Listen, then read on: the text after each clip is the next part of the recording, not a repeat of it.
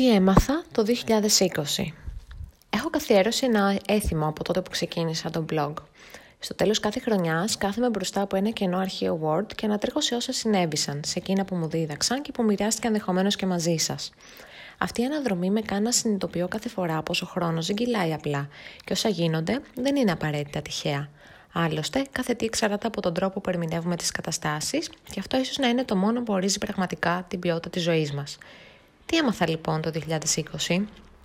Πολλά από αυτά τα έχω γράψει ή ηχογραφήσει ήδη, σε εκείνα που μας διδάσκει η καραντίνα, όπως το να εκτιμάς όσα έχεις και αυτά που μέχρι πρώτη θεωρούσες κακώς δεδομένα.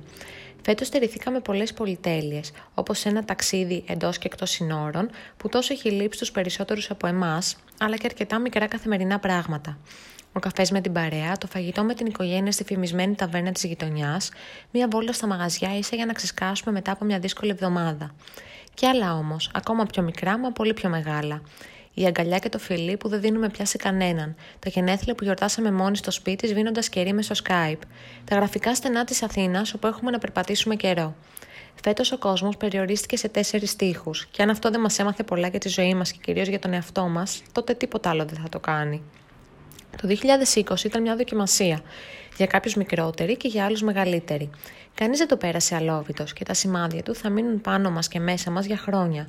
Ο φόβος μη χάσουμε αυτό που έχουμε, η απόσταση που μπήκε ανάμεσα στον εαυτό μας και τον κόσμο, τα νέα δεδομένα και ανατροπές που δεν μας αφήνουν στιγμή να πάρουμε μια ανάσα.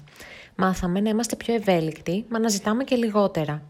Να ζούμε με όσα έχουμε και να τα αγαπάμε και να αποδεχτούμε πως αν κάτι δεν μας αρέσει μπορούμε μονάχα εμείς να το αλλάξουμε και κανένας άλλος. Το μεγαλύτερο μάθημα που πήρα όμως εγώ προσωπικά αυτή τη χρονιά σταθμό στη ζωή μου και μια χρονιά που στα αλήθεια πιστεύω ότι μου ορίμασε τόσο όσο χρειαζόμουν, είναι το να έχω αντοχές. Και όχι μόνο ότι πρέπει να έχω αντοχές ή ότι έχω, αλλά ότι μπορώ πάντα λίγο ακόμα. Ότι εκεί που φτάνεις στο σημείο που λες δεν μπορώ άλλο, μπορείς λίγο ακόμα και λίγο πιο πέρα από αυτό. Τα όρια σου δεν τα ξέρεις και τα όρια σου δεν είναι τσιμεντένη τύχη. Είναι φελιζόλ που γκρεμίζεται και ξαναχτίζεται. Αρκετό για να σε προστατέψει λίγο, αλλά όχι τόσο ώστε να μην μπορεί να αλλάξει.